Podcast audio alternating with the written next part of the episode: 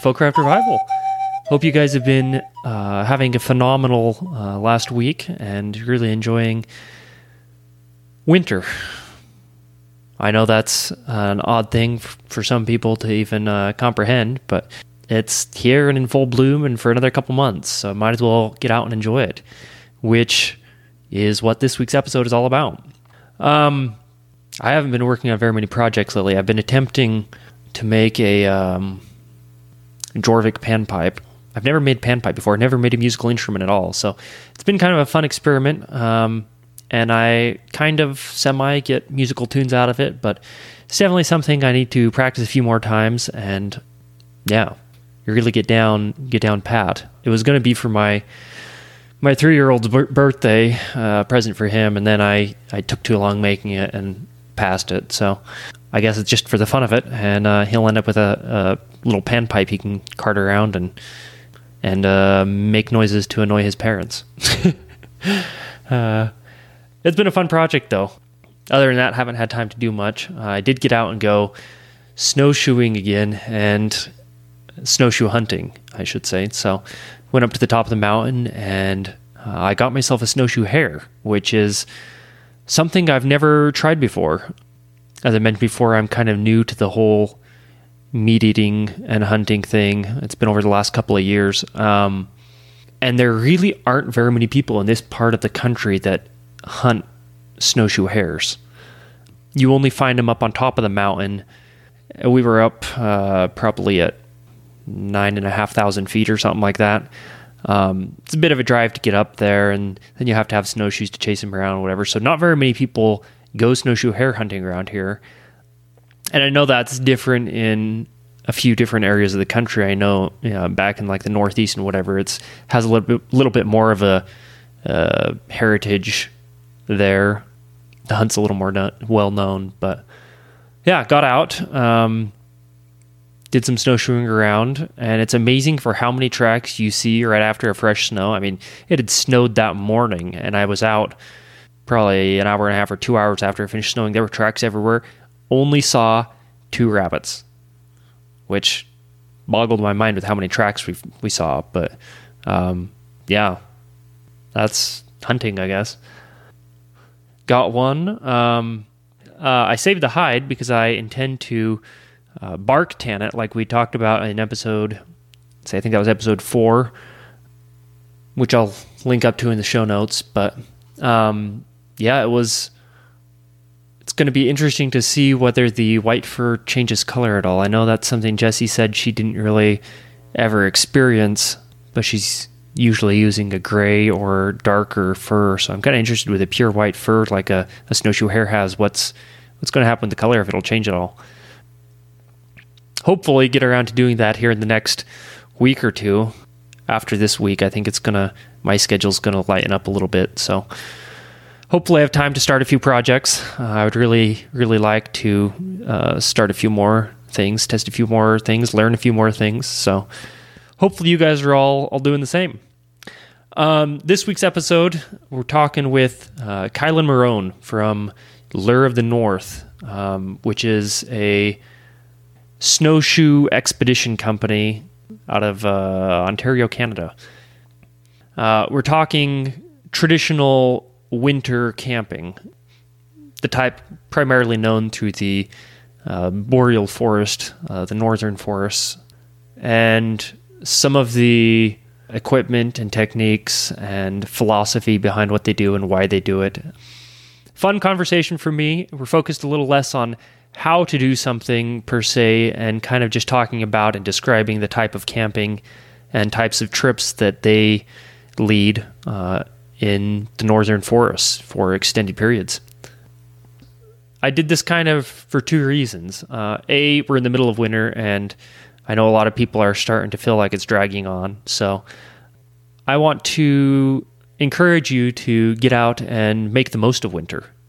And I feel like talking to someone like this would hopefully, um, yeah, provide the motivation and and also Kylan and her husband Dave have a significant amount of experience being outdoors and active during the winter. Um, so we talk a little bit about uh, you know, clothing and layering and the types of equipment they use to stay mobile and whatnot, which in my mind is part of the reason why some folks really dislike winter.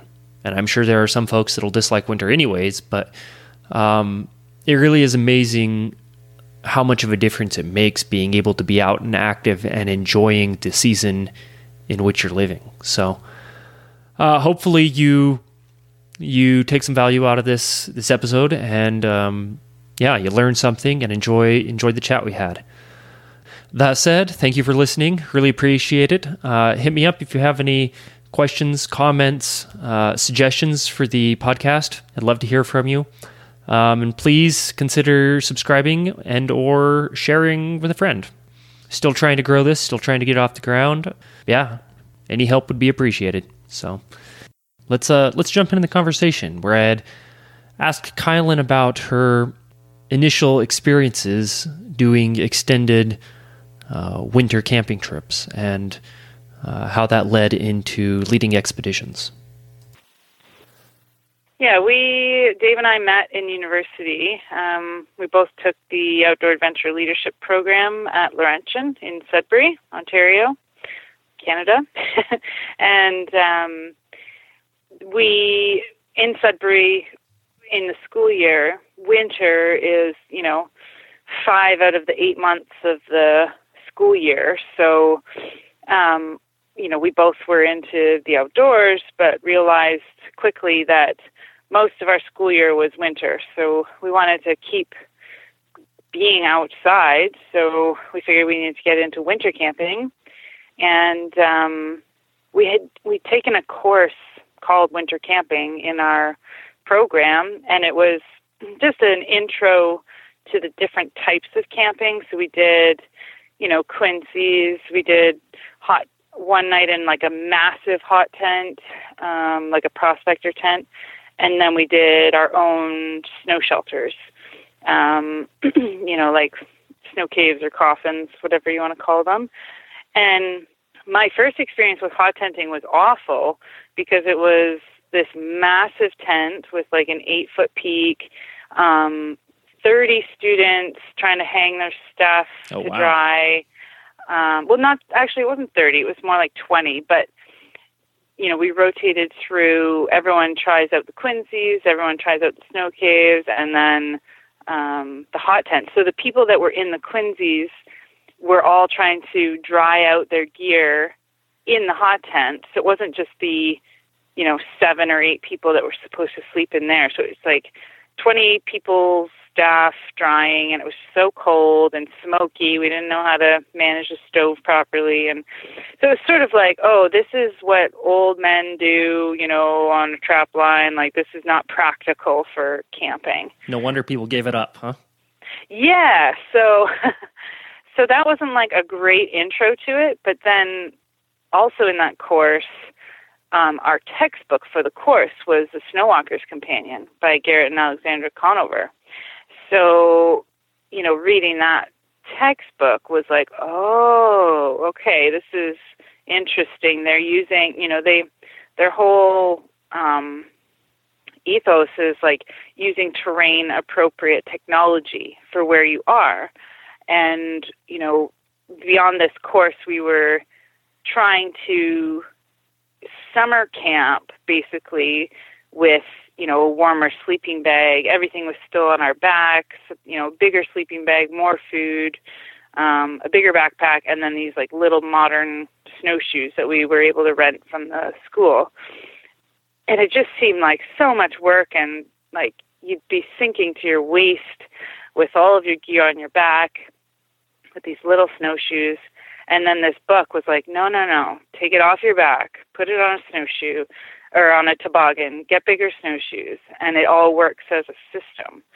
So my husband Dave at the time um, went to the Winter Camping Symposium, uh, which is in um, northern Wisconsin, and he bought a Snowtrekker, like a two-person Snowtrekker. He just went all in, and then that winter we took it out for an eight-day trip and just loved it and um, was like, "This is how it's supposed to be done." There was a lot of a lot of learning that went on, to, uh, you know, how to set up the wood stove properly. And we were still using modern snowshoes. So the toboggans were tipping on one side to the other. And so it was a gradual, um, you know, development. And we ended up, that's why we started making our own gear because it wasn't readily available in Canada in the traditional uh, style. So we started making our own moccasins and weaving our own snowshoes and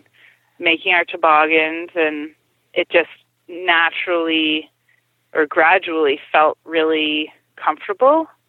And um, our friends started seeing our gear and they're like, I want to make a pair of moccasins. So we started hosting little workshops just for our friends in our living room. Um, you know, losing money on it just just for fun, just to share the knowledge. And then their friends' friends, and then their friends' friends wanted moccasins. So eventually, we started being like, "Well, I don't even know these people, so I'm gonna, you know, start charging." And um, yeah, we ended up just starting basically with the moccasin, um, our company, and then our professors started to get the buzz, and uh, one of them wanted a private workshop for him and his colleagues and friends at his house.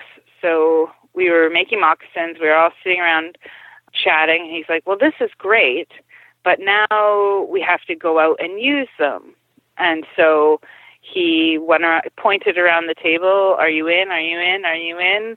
Will you take us on an expedition? So that was like our first expedition that we led.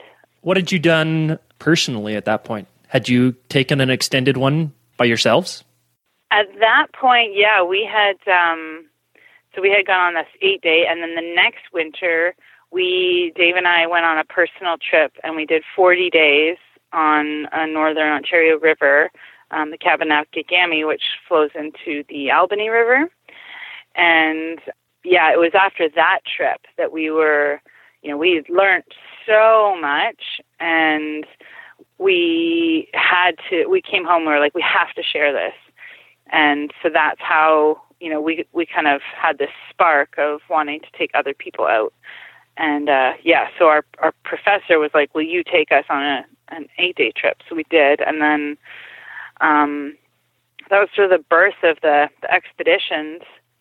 And we were told that we would never sell week long trips. Um, people just want bucket list trips, but you know, weekend kind of adventures, and we we didn't want to do that. We wanted to do long trips because we knew the value of being out and you know immersing yourself in in the environment and you get into this rhythm that is really good for you you know it, it kind of resets your your clock internally and um, emotionally.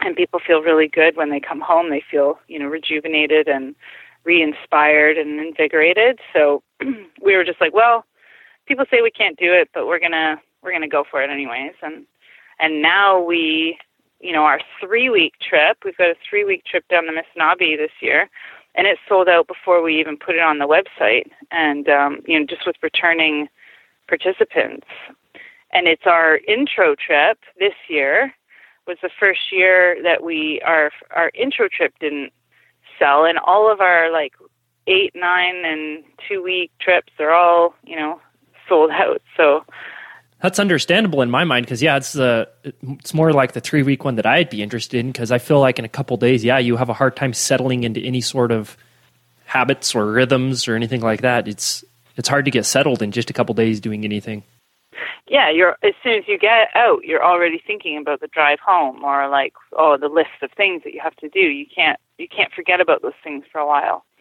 And even on our longer trips, like you know, we try and encourage people to to just try not to think about the list that you have to do at home and you know until you get home because you know how often do you get um, concentrated experience where you do just kind of allow yourself to truly be in the moment.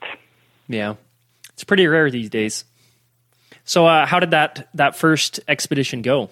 Did it go pretty well? Yeah, it went really well. Yeah, we um, we went to Ishpatina Ridge, which is the highest point in Ontario, in the heart of uh, Temagami in the north. And yeah, it's three days in, and then we set up a base camp, do a hike up up to the the highest point, and then have a rest day, and then three days out. And the it was super snowy. The snow was so deep. Um, so it was a tough three days to get in, and then it got warm. So then it was a real tough slog on the way out. But then the last day, everything froze back up again, and um, yeah, we kind of were skid, uh, running on the bare ice because all the snow had kind of melted and um, refroze. So yeah, it was a great, great adventure. Lots of learning, and um, you know, the smiles on the faces. I think you know was a testament to to this the wilderness experience that you can have in the winter. On your your first trip that you guys did alone, do you feel like you? What was the learning curve like for those first couple trips that you did by yourself? Well, the, one of the biggest things that we learned on that trip was that even if it says it's a river, um, don't nec- on the map, don't necessarily, you know, take it for at face value because the uh you know we had started on this little tributary river called the Fox River and we you know we liked the idea of going from this tiny little creek to a bigger river to the big Albany River and our goal was to get to James Bay. And it just in our heads kind of was like a romantic uh, goal. But the Fox River was just like this beaver creek and it I mean it was so chocked full of little dams and the ice was terrible and it was all overgrown with willow. And you know we spent 11 days going about 30 kilometers uh-huh. um so you know we decided to abandon that that river and then found a logging road that connected us to the Kabinakagami which was a much big, bigger river and actually had some open spaces to travel on. So we were, you know, back breaking, um, trying to go over these little beaver dams and of course there's no wind in the in the little creek so all of the snow was like super deep and heavy. And then i had uh i had rawhide snowshoes and they just got destroyed because once the varnish wears off of them and if they get wet then they start sagging and then it takes a long time to dry them out at camp. So i spent a lot of time babying my snowshoes and dave had the monofilament snowshoes and they were perfect from day 1 to day 40 so that was a big wake up call for us in that you can't ignore modern day advancements and so that's what a lot of our company does is take the traditional form and the traditional ways but not ignoring modern advancements and using the best of both worlds to accomplish your goal. So now we use the white ash uh, wood and shape of the traditional snowshoe, but we weave it with a 400 pound test fishing line. Um, and so there's no maintenance, there's no sag, and it's just a, it's the best of both worlds. So that was a big learning for us there. That was something I actually really wanted to cover on this is yeah, kind of the balance between using traditional and going modern. And yeah. Uh, you were mentioning before you had tried modern snowshoes early on and you weren't very impressed with them. I had kind of the same issues. I've tried modern snowshoes a number of times and I've never been very impressed. Uh, I had a, a, time a couple years ago. I was going. I mean, I'm in northern Utah, so we we're renowned for some of the best powder on earth. And I had a time a couple years ago. I went snowshoeing with a, a, good friend, and I was using snowshoes that were rated for someone that was like forty or fifty pounds heavier than me, and I was still going hip deep. And you can't make any sorts of progress when you're going hip deep in snow. No. So I ended up making a pair this last winter, and it's amazing the difference that having a traditional style snowshoe will make. Oh yeah, I mean it's the surface area. We have a we have this sticker that we send out to anyone who who purchases like a snowshoe kit or snowshoes from us, and it's a little cartoon and it says "size does matter." And there's a picture of um, someone struggling, their face is red, and they've got like this trench behind them and in front of them, and it says modern snowshoes, and then it says somewhere in there, and then right beside it is a picture of the same snowshoer but happy, and it's like traditional snowshoes um, right there because you can see them because you're floating on top of the snow.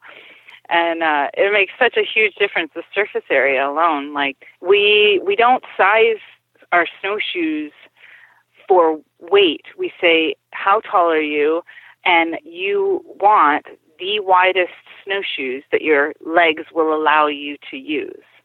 So if you're, you know, skinny as a rail, but you're six foot two, we're going to put you in the biggest snowshoes that we can because if your stride will allow you to walk with wide snowshoes, then why wouldn't you want to float even higher on the on the surface? You know.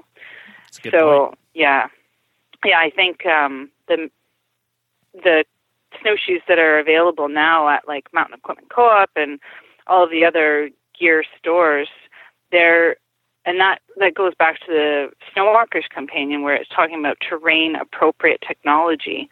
Those snowshoes that are being sold to you, they're for the mountains. Like think of the the actual store, Mountain Equipment Co-op. You know that is originally founded for the mountains, and it still just carries on for those mountainous terrains where, yeah, the the snow is windswept and crusty and icy, so you want those crampons and you don't need as much surface area. But people are trying trying to to use them in the boreal forest, and it's just deep snow, and it's just not appropriate. But pe- that's what's available, so that's what people buy, and and you expect them to work because they're snowshoes. Yeah, exactly, exactly. I, we joke like I, oh man, I'll never forget this. In one of the outdoor magazines, they were advertising these snowshoes with springs on them to absorb the shock from walking. And I'm just thinking, and they weren't they weren't any bigger than just like a big boot. So you're, you're strapping on these like moon shoes, and you know they were talking about how how it's going to like absorb the shock for your for your knees. I'm just thinking if you're walking on on ground that's hard enough that you need protection for your knees, you probably don't need those snowshoes to begin with. You just need like some stabilizers with some you know spikes on the bottom. oh, it just made me chuckle. I said, "There's no way you're going to need uh, springs in the snow around here, at least." Yeah, exactly how do you go about choosing which ways you go modern and how you go traditional? And uh, can you tell me about some of the other balances you made in some of your equipment and what you've gone modern with and what you've stayed traditional and kind of how you, mm-hmm. you play that balance? Well, another big one, other than the snowshoes, is our toboggans. We use high density polyethylene or ultra high um, density polyethylene, and uh, apart from the, the wooden toboggan. And that is also a choice for time because it takes longer to make a, a wooden toboggan, but they're also much lighter and um, more flexible. So they, you know, go over on the portages over logs really nicely because um, they kind of roll over the log rather than be this like hard plank of wood. Yeah. Um, again, no maintenance. So you know, you would want to wax your toboggan, you know, every night or not every night, every few nights. And so with the plastic toboggans, uh, there's no maintenance.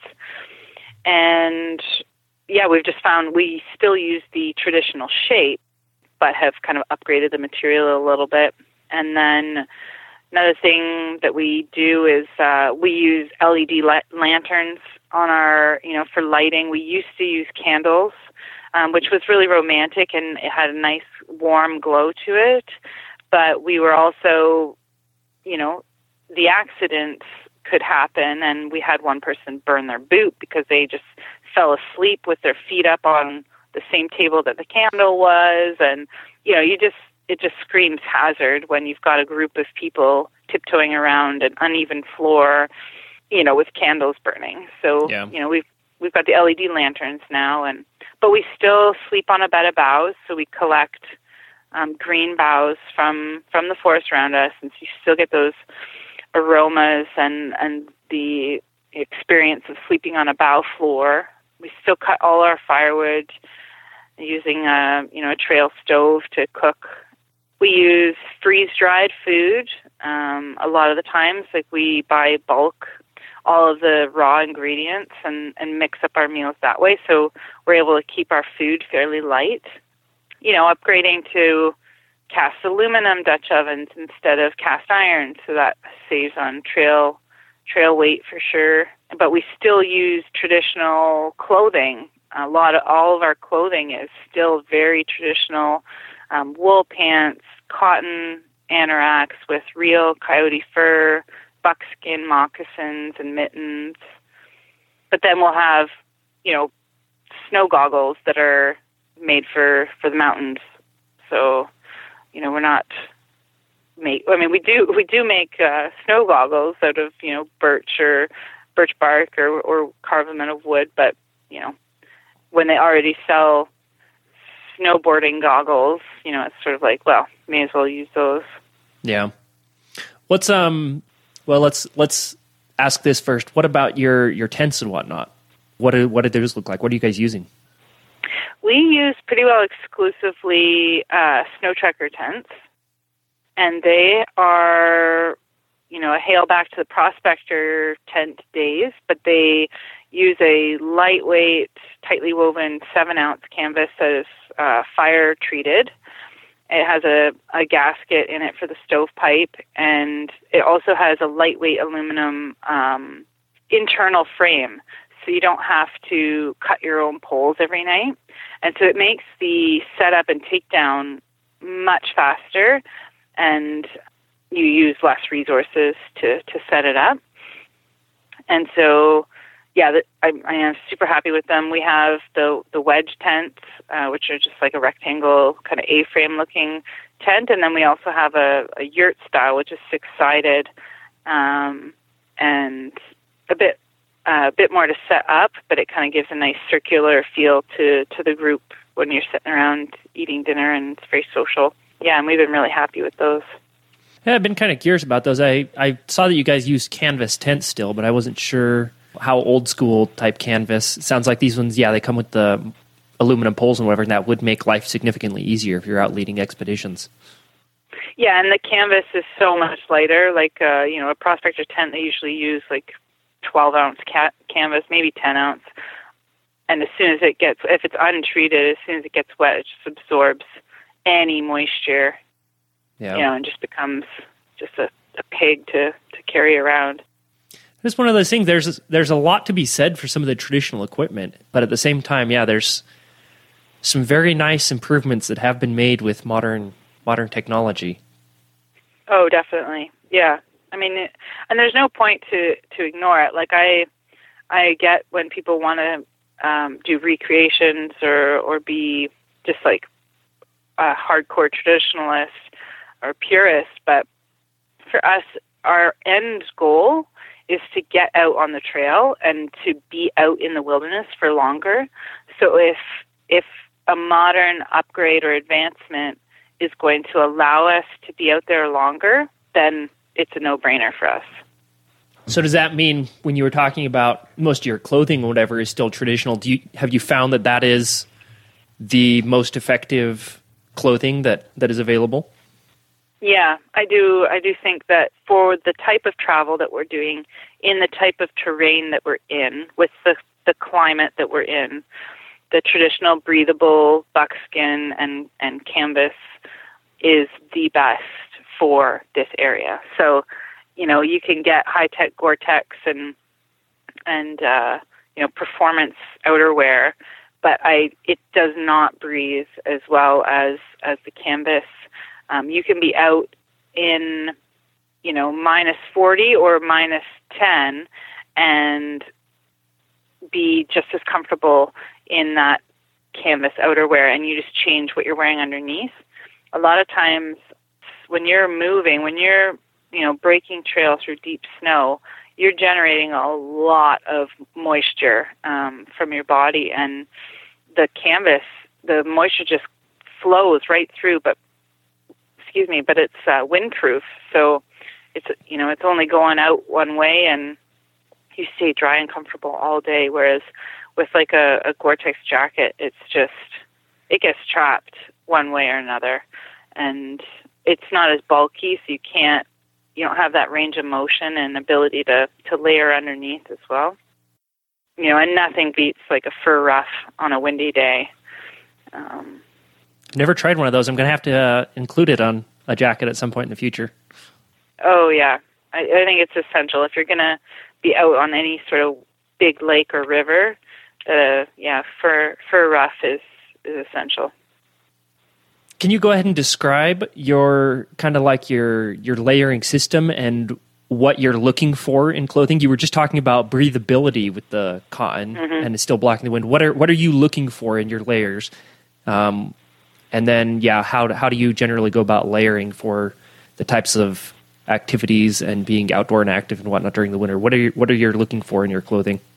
Yeah, so the the main things that we're looking for for our clothing is breathability, wiggle room, and insulation. So, you know, starting with our our footwear, the the moccasin, the the breathability of them of all of the clothing is essential because if you can think about wearing like a a Baffin boot or a Sorel boot, those are sort of like um, this I would say the second best thing if you weren't going to in, invest in in a pair of um, buckskin moccasins, then it's great because it's got a removable boot liner.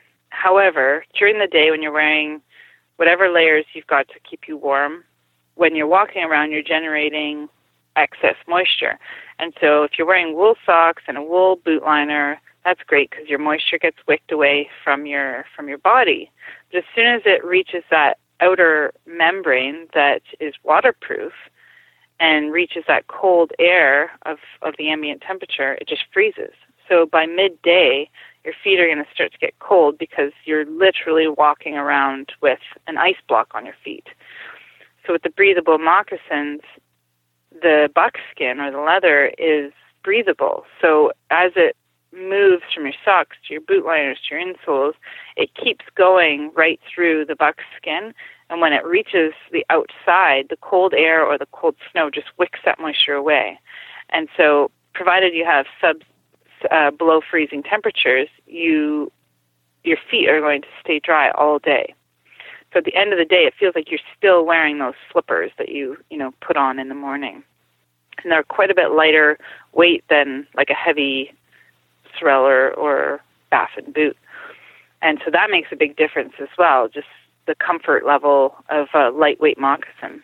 That's actually probably the next thing on my list to make. Is I made I made Mm. my snowshoes like I said last last year, and I've used them a couple times this winter. But I really need to work on the footwear because yeah, things are just kind of clunky.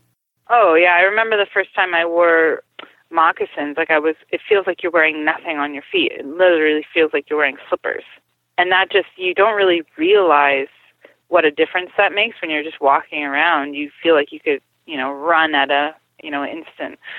And yeah, I mean, all day wearing slippers on your feet, like yes, please. And I have sweaty feet anyways. I I generally produce a lot of moisture off my feet, and it's always bothered me. Modern shoes. I mean, I go barefoot a lot during the summer simply because it Right. it bothers me getting sticky inside of shoes, and uh, I have that problem all winter long. I would love to have some moccasins where I didn't have that problem. Yeah. Well, moccasins too, like we wear them in the summertime as well, and I have never smelt a pair of moccasins that smell like a boot. You know, because that moisture is constantly being wicked away, it doesn't have time to fester and all the bacteria, you know, grow and create that disgusting boot smell. I've never like even the people that, you know, notoriously would have stinky feet, you smell their moccasins, they smell totally fine. Um, yeah, and that's a testament to to their breathability. Um, and then you would use those same principles for the rest of your body. Um, with your uh, leggings, you're wearing breathable wool, merino wool long johns, and then a breathable wool pant. And then over top, you would put a, a windproof layer, so a cotton canvas wind pant. Or you can get at like Army Surplus. Uh, they used to sell 100% cotton, but now it's a nylon blend, which is still adequate. It's still quite breathable. And then for your top, same thing. You're going to wear like a merino wool base layer, and then a you know a heavier base layer, and then a chunky sweater, and then your anorak over top.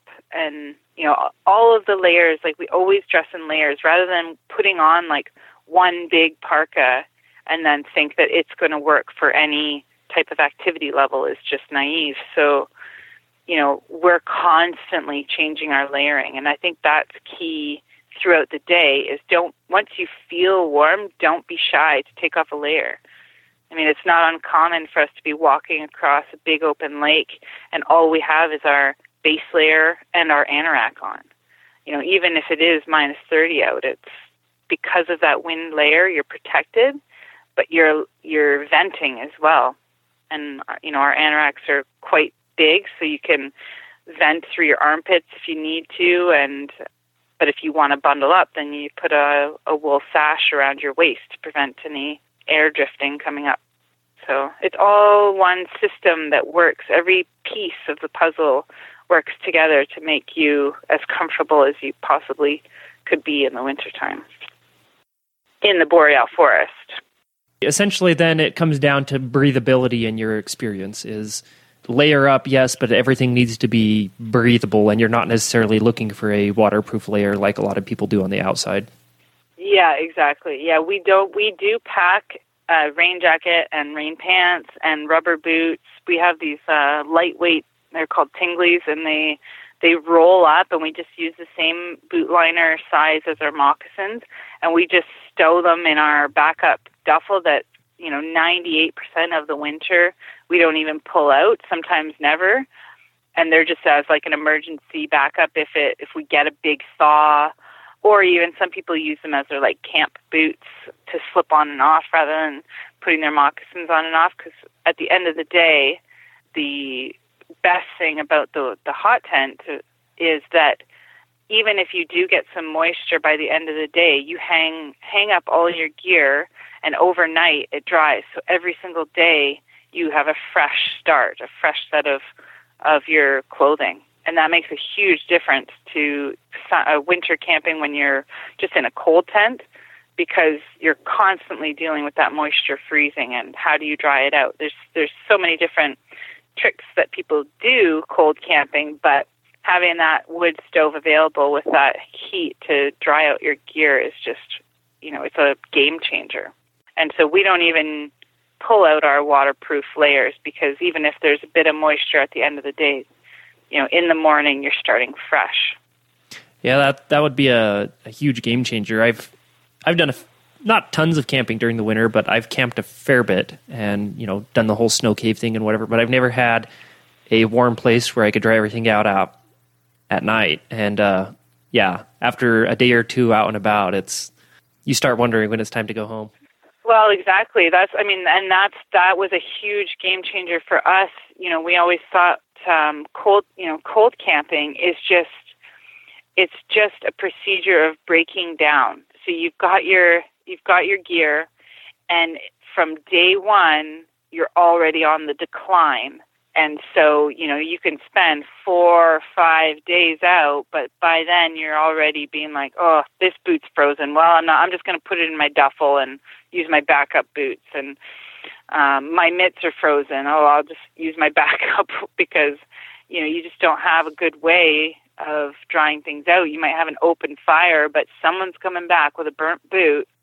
Yep. And then you know trying to dry it out in your sleeping bag and stuff. Like who wants wet socks in your sleeping bag? Like it's not it's not exactly luxury. Whereas with the hot tent, you know, cold camping is just a process of breaking down. But with the hot tent, we were out for 40 days and felt like we could go for 40 more days.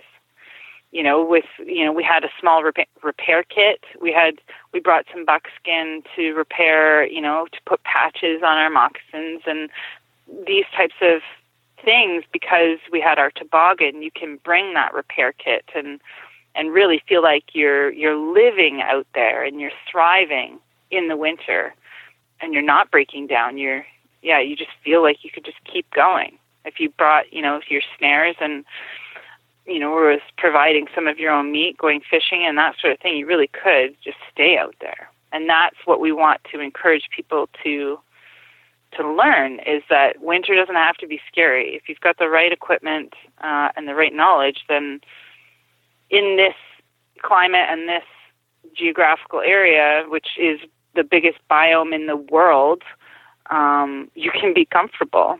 You don't have to sit at home looking outside wishing it was spring or summer. Which a lot of people do. I know. Um, yeah, that's that's kind of one thing I, I hear a lot from people is. I mean, we don't have winter like you guys do there, but I mean, we have a pretty long winter, and it was a game changer for me when I I ended college and I brought my cross country skis up and I started going skiing about three times a week. And the whole mental attitude about winter just shifts when all of a sudden you're out and active and exploring and whatnot still. Yeah, for sure. And once you're outside, you realize, oh, it's not so bad. And yeah, when you're when you're looking out from a in, inside in a warm warm place, you know, it's a lot harder to be like, oh, I want to go outside. It's like, no, I want to stay in, you know, beside the the wood stove. but yeah, if you've got the right right kit and and the right knowledge, then you can yeah just stay outside. You were uh, you just mentioned uh, taking snares and doing some fishing and whatnot. Do you do you guys do a fair bit of that while you're out and about? Do you guys uh, forage or hunt or gather any of your food or anything while you're out and about? Yeah, we do. Uh, certain trips are more geared towards that than others. Um, our like tough travel trips that are three weeks long, we typically uh, we bring all of our food, and then if we have time on rest days or whatever, then we'll, you know, if if we know there's lake trout or something in one of the lakes, we'll we'll chip a couple holes and set a few snares uh, for for snowshoe hares. But um, so our travel oriented trips, typically I would say no, but we do do uh, a trip called Life on the Trap Line, and we have a crown trap line um, that surrounds our property that's a thousand acres, and and we that's what we do. We take people out on our trap line, setting beaver snares. Uh, so beaver is a, a primary target for our for our trap line, and then we have a course that runs afterwards, um, and we we do all of the butchery. Uh, we make jerky. We we make soap.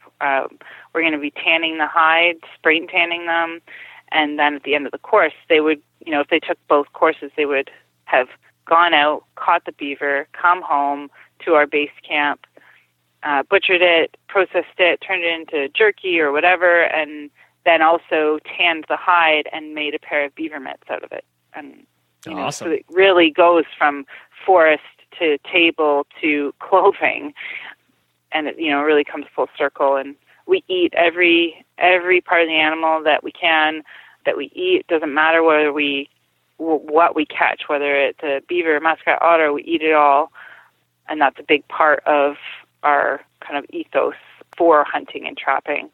And we're going to be getting into that a lot more in the the fall season as well. Um, I think running running some courses on on hunting and and foraging too. I in this in the spring and summer, I'm really into gathering mushrooms and different plants um, homesteading stuff. So that's something I've been trying to get into over the last um, couple years. I've always dabbled with foraging, and I grew up vegetarian, so it's only the last couple years where I've started experimenting with hunting.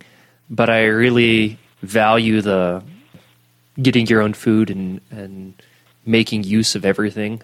Yeah, totally. But I know a lot of people are going to be kind of sketched out by the fact you just said you eat, you know, beaver and muskrat and whatever, because people are thinking, mm-hmm. well, it's not beef or chicken. What is it? Speaking to that, how does something like beaver or muskrat taste? It's amazing. Like I, I was really surprised when I took our trapping license course that a lot of trappers don't actually eat the meat. They use it for bait for other animals, like oh, yeah. um, coyotes and lynx and and that sort of thing.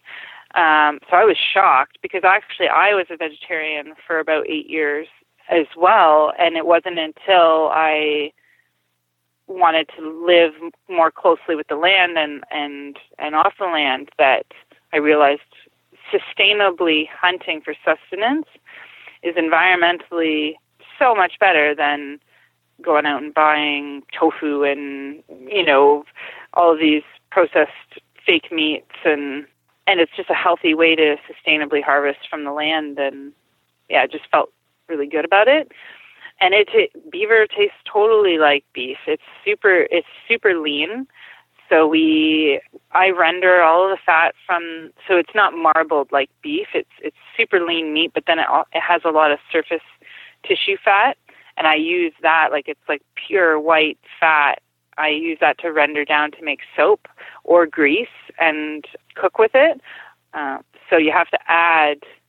A lot of times, I I value the the oil for for making soap and things, and so I'll add like a a vegetable oil to my um, to the meat to kind of make it a bit fatty again. And beaver soap is the best soap I've ever ever used. I've a, I make the bars and then I say from from our beaver to yours, uh, and it's like yeah, the best soap I've ever used. Well, this is a bit of a tangent, but um, I make my own soap too, and I've always used, or not always, uh, I primarily use beef tallow and I've heard that something like pig makes a much softer soap. Is beaver mm. a softer soap too, or is it pretty hard like a beef tallow? Well, like the actual bar is hard, but it is super moisturizing. Like it doesn't dry out your skin at all. It makes your hair silky smooth. So yeah, it dries hard, but it's uh yeah, it's super moisturizing. Hmm. Beaver fat's definitely not one I can go out and buy, so we'll see at some point when I when I have an option to get a beaver what I what I end up doing with it. Yeah, for sure. Yeah, it's worth making soap from it for sure. We talked a fair bit about your equipment and whatnot, and from what I've seen, you guys make quite a bit of your own. Why why do you make your own gear? Yeah, well, there's lots of reasons. The first first reason that we started making our own gear was because in the back of Snowwalker's Companion there was a rudimentary pattern for moccasins, mittens, anoraks. Uh, you could even make your own tent. And at the time, there wasn't really a place where you could buy, you know, bush moccasins. You could buy Stegers, but they've got this like big hard sole on them, and they don't have the traditional look as much. And um, we just wanted to make our own. And our first pair of moccasins worked so well that it was really inspiring to be like, what else can we make that's you know going to work better than something you can buy commercially? And you know, a lot of the mittens, there's tons of mittens that you can buy on the market, but a lot of them are synthetic fill, um, you know, pigskin or cowhide, uh, split grain stuff that is just going to fall apart in you know a week. So we're using full thickness hides and you know nice felted wool mats that come from a local uh, um, wool mill, and it just you know you connect to this natural material uh, a lot more. And then the other huge benefit of making your own gear is that when you're out in the field and you get a hole or a stitch pops, you know exactly how to fix it, and so that level of competency just you know shoots through the roof and you're not afraid of your gear malfunctioning because you know exactly how to make it all better again. And that, you know, level of competency out there, that self reliance has a huge uh, boost to your confidence to go out and stay out. And that's a big thing that we encourage people to do. A lot of people who come on our trips will beforehand, you know, purchase the DIY kits and make their own gear to specifically come out on a trip with us and and then to be looking down when you're walking in a head headwind with a snowstorm at your homemade moccasins, your home woven snowshoes, and just see how well they're working is a huge boost for your confidence and it just feels right. I would definitely agree. I love to make my own gear. I would do it even if they didn't work quite as well, simply for the joy of making my own stuff. But I love that I can make stuff that actually works as well or better than stuff on the market. Yeah, exactly. And then you can like customize it too. Like for the moccasins especially, we, you know, upsize our our boot liners and then sometimes if people have super wide feet, they'll go up 3 or 4 sizes and then they can trim trim the toe to make it like a custom width uh, boot liner, and then the hide is you know you you you match the pattern size to the width of your feet, and you can add fur if you want to, or different colors, and yeah, it's just um, it's customized to your specific needs, um, and that's I think really important. Um, you mentioned just a second ago that you sell kits. Uh, I've mm-hmm. seen those before, and then you also mentioned the patterns at the back of the Snowwalker Companion for those that don't necessarily want to buy a kit. Uh, is that still a pretty good pattern uh, or are there other places you would go to for patterns? And uh, how do those compare with just uh, with buying a kit and having everything provided? Because I know a lot of people are probably going to have issues sourcing something like a felted wool for the liners and whatnot. Yeah, so we we've priced our kits basically as low as we can so that it's as accessible to people as possible. Um, and we've done all the work for you. So, you know, we've found the best liners, the best wool, the best hides, and they're all Canadian uh, or American. Most of our stuff is Canadian made, if not from the U.S. and you know as high quality as you can get. And then we've we've put it together with our our customized patterns that we we use from the Snowwalker's Companion, but we have we've modified it and come up with a pretty good uh, system for sizing your moccasins. And our patterns and instructions are free on our on our website in our info hub. And the reason that we did that was because our ethos is that these are we did not make up these traditional skills. These have been around for centuries and we're just passing on the knowledge. And so we've put in the effort to make, you know, a, a pretty comprehensive booklet on how to make them. We've done YouTube videos that are available for instruction, um, and it's all free online. And we've just believed that if if you've got your own materials and you want to make your moccasins, fine, and you can use our patterns and our instructions, and that's great. It's getting that traditional skill out there. But if you appreciate our instructions and the effort that we've gone to, then you know you can support us by buying one of our kits. Um, but we wanted to make sure that the, the instructions was available to people, even if they couldn't afford or they had their own materials. And and that's harkens back to when we first started. Like we we used to buy old fur jackets at thrift stores to cut up um, for our our hoods for our anoraks. We used to buy old wool sweaters and cut them up to make our mittens. So there's definitely thrifty ways that you can go about it and still get out there. And yeah. that's kind of that's kind of what we want to encourage people. Like you know, we we know we've got young followers who don't have necessarily the money to to buy one of our kits, but that shouldn't stop them from from getting out. So you know, get creative and and um, find an old wool blanket and cut it up. Like it's uh, you can definitely be creative with it. You can get an old pair of rawhide snowshoes. We used to do this all the time and cut out the the broken uh, rawhide and we reweave them with with the monofilament. So there's definitely ways that you can be thrifty about it. That was one thing I'm kind of curious about because I love the fact that you have kits available because, like I said, some things are going to be harder for people to find. If you really want a nice, high quality wool and uh, leathers and things like that, I mean, you don't want to have to go out and buy an entire hide or half a hide yeah, exactly. Like to make to make a pair of mittens.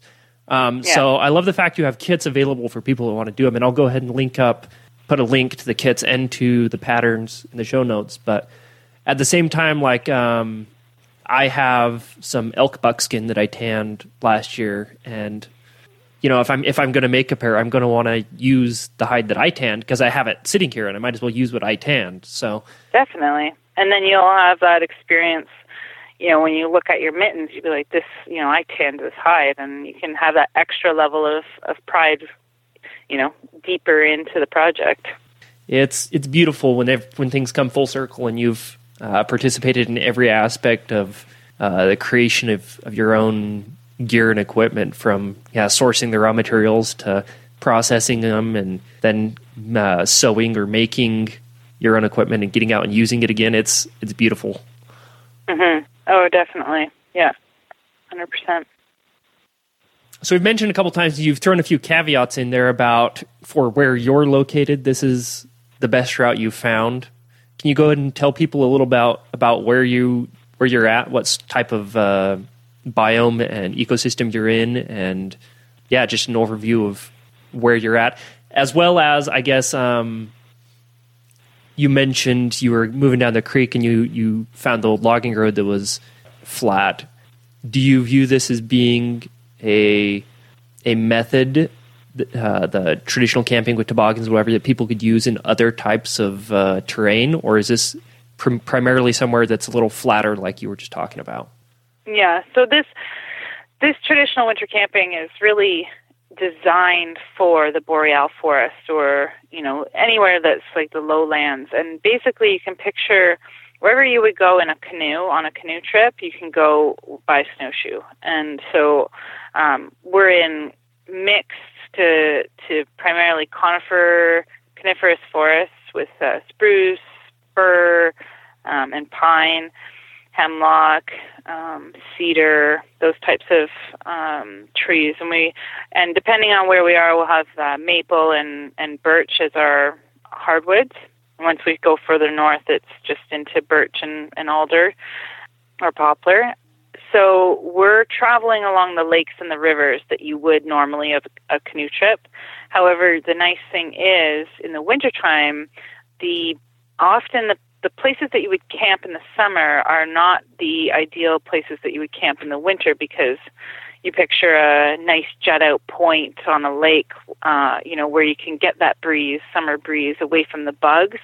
But you can imagine in the wintertime, if that north wind's howling, you want to be tucked away into a bay. And often you'll find the best firewood in those like swampy, excuse me, swampy bogs that you you know wouldn't even be able to travel on in the summertime because they're all dried up and super muddy and just terrible to go through.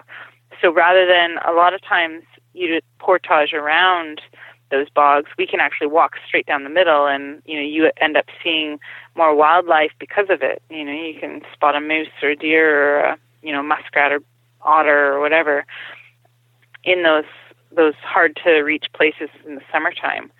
Um, so a lot of it's the same same routes, but we end up getting to see a little bit of a different side of the the landscape uh, in the wintertime, and it's nice because winter camping is a higher impact activity than summer camping. A lot of people, even if they're if they are going the traditional route, you know, with uh, wooden wanigans and canvas packs and you know a canvas canoe, they're still packing in, packing out all of their own fuel for for cooking. Some people will cook over an open fire, but it's not nearly as much as you would winter camping. So it's nice to camp outside of the high use areas um, in the winter time, so that your impact isn't um, as as visible as uh, as it would be if you were using the summer campsites but yeah, I mean the the boreal forest is a massive area. It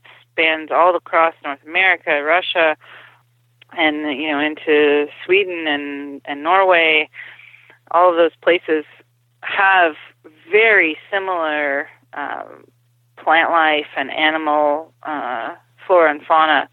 So you can anywhere in the world, well, in the northern hemisphere, get get to the boreal forest pretty quickly. So this traditional winter camping is is geared for a lot of of different people, and um, it's mostly flat. But there's like I mean Ontario's not flat like the prairies, but it's it's rolling hills, and if you stick to the waterways, then you're walking on flat land, and then you get to a portage, and then sometimes we end up having to pull out the ropes and you know we've got a lot of different portaging techniques that we use with toboggans because on the flats they're fine, but if you you know once you get some elevation, they can be a real brute to to to move around.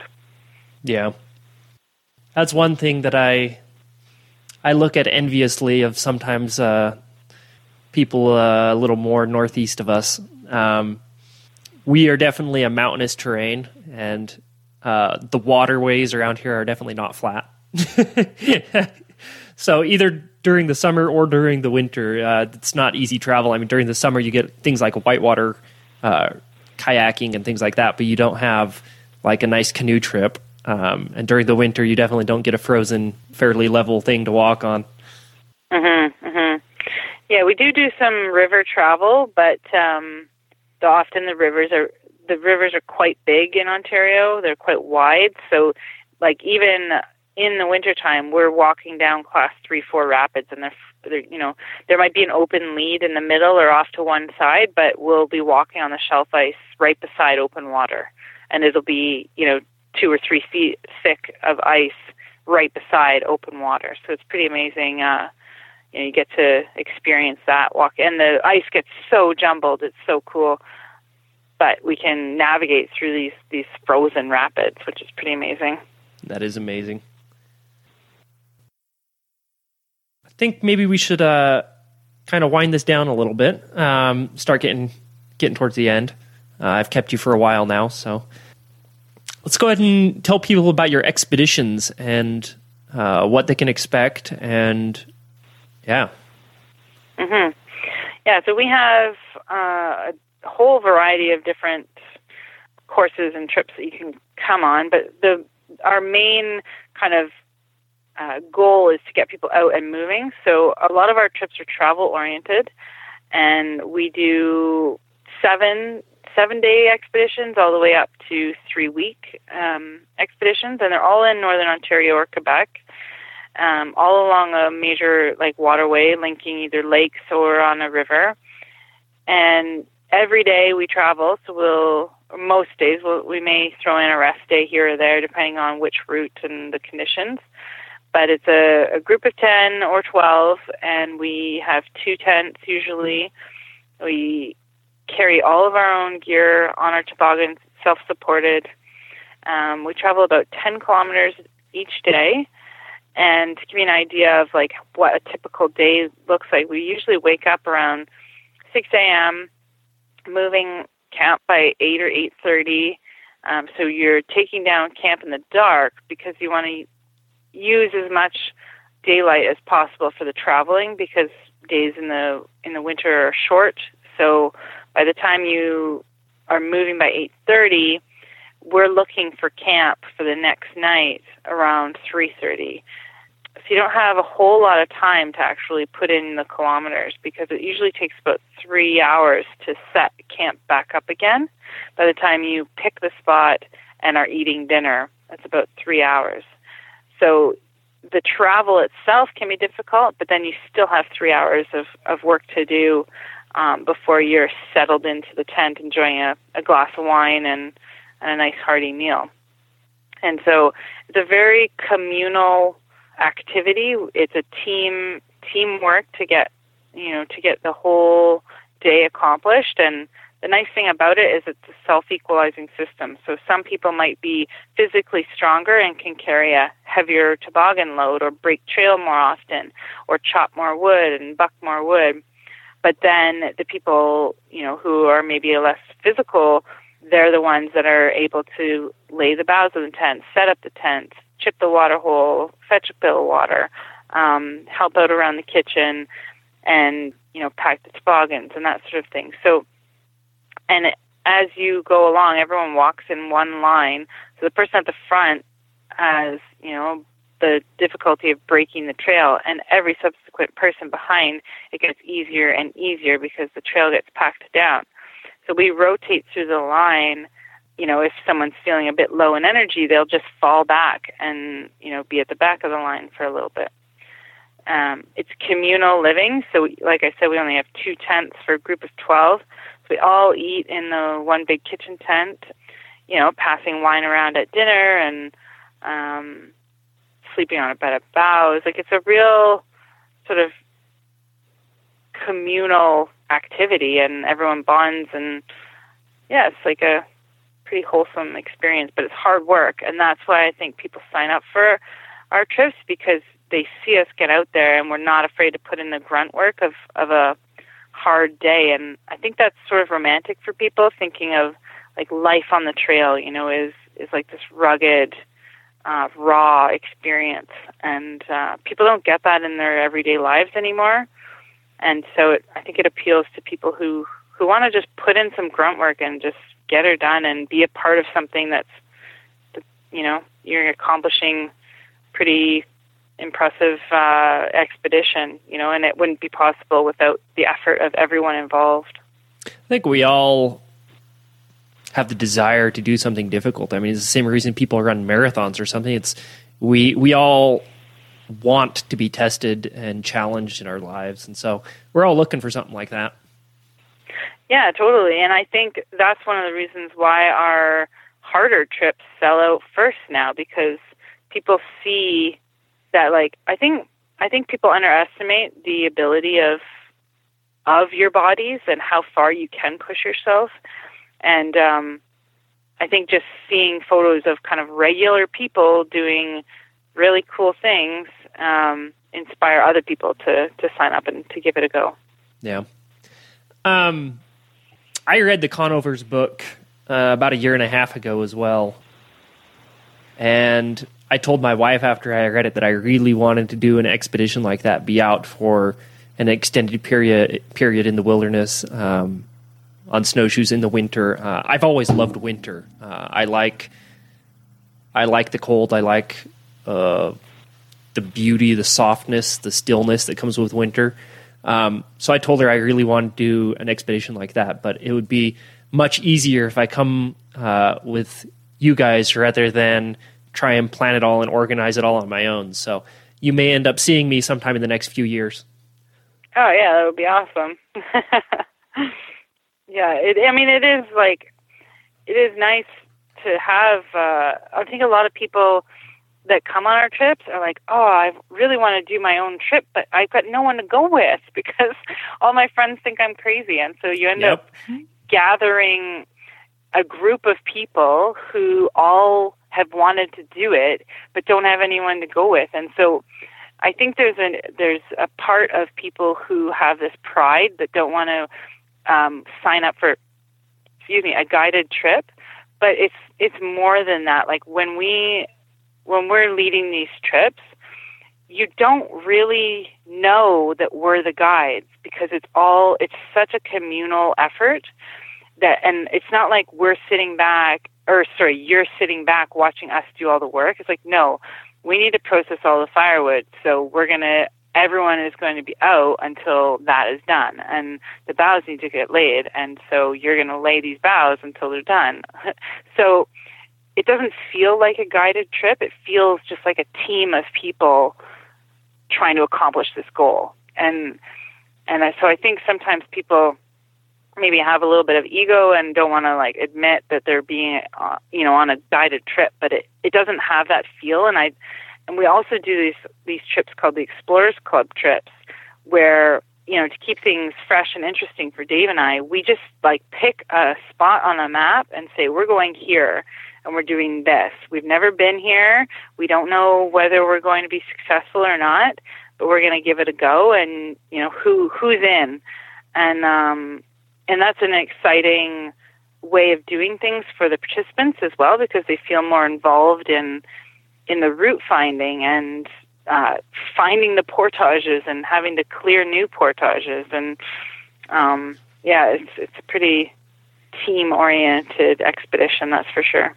Definitely keeps people more involved at that point. Yeah, yeah. Rather than it just being like, oh, we camp here. Oh, the portage is on the left. Oh, you know, it's Yeah. uh, More of an Yeah. adventure, figuring it all out together. What what's your average weight on a toboggan that people are are hauling? Would you say? on our longer trips. Um, typically anywhere from like 80 to 120 pounds. 100 and, yeah, 120 pounds. I would say. It all depends on the um, the food the food weight and you know whoever's got the snack box that's the that's the heavy one because it's full of nuts and you know chocolate chips but uh try and keep our our weight down um as much as possible and of course it gets lighter and lighter every day as Yeah. we eat through the food but um yeah 80 to a to 120 pounds i'd say is pretty average Have you done much in the way of backpacking? I yeah, I did some backpacking in the Adirondacks in the wintertime. Um, loved it, but also like once I got into hot tenting, I was like, Ugh, why would I why would I do this again? I mean, other than to go to cool places like in the mountains, but um and then I've done some yeah, I've done some summer backpacking as well and I, I like it. I like all forms of being outside really. Well, I was just curious. What is um, like a a hundred pound toboggan effort wise? How does that compare Right. to pack weight? Is that similar to doing a forty pound pack, fifty pound pack? Yeah. It, Yeah, totally. I would say. Yeah, like and so and maybe like on our week long trips the toboggans are sixty pounds or something. But uh yeah, I mean it doesn't feel because it's it's sliding horizontally and the the tump lines are so long that you're really there's very little vertical force um with the tob- with the toboggan that yeah, you could pull you can pull a hundred pound toboggan and it feel less than you know a 40 pound pack on your back because you're it's off of your body okay, that's that's what I was curious about. Is kind of the effort comparatively between the two.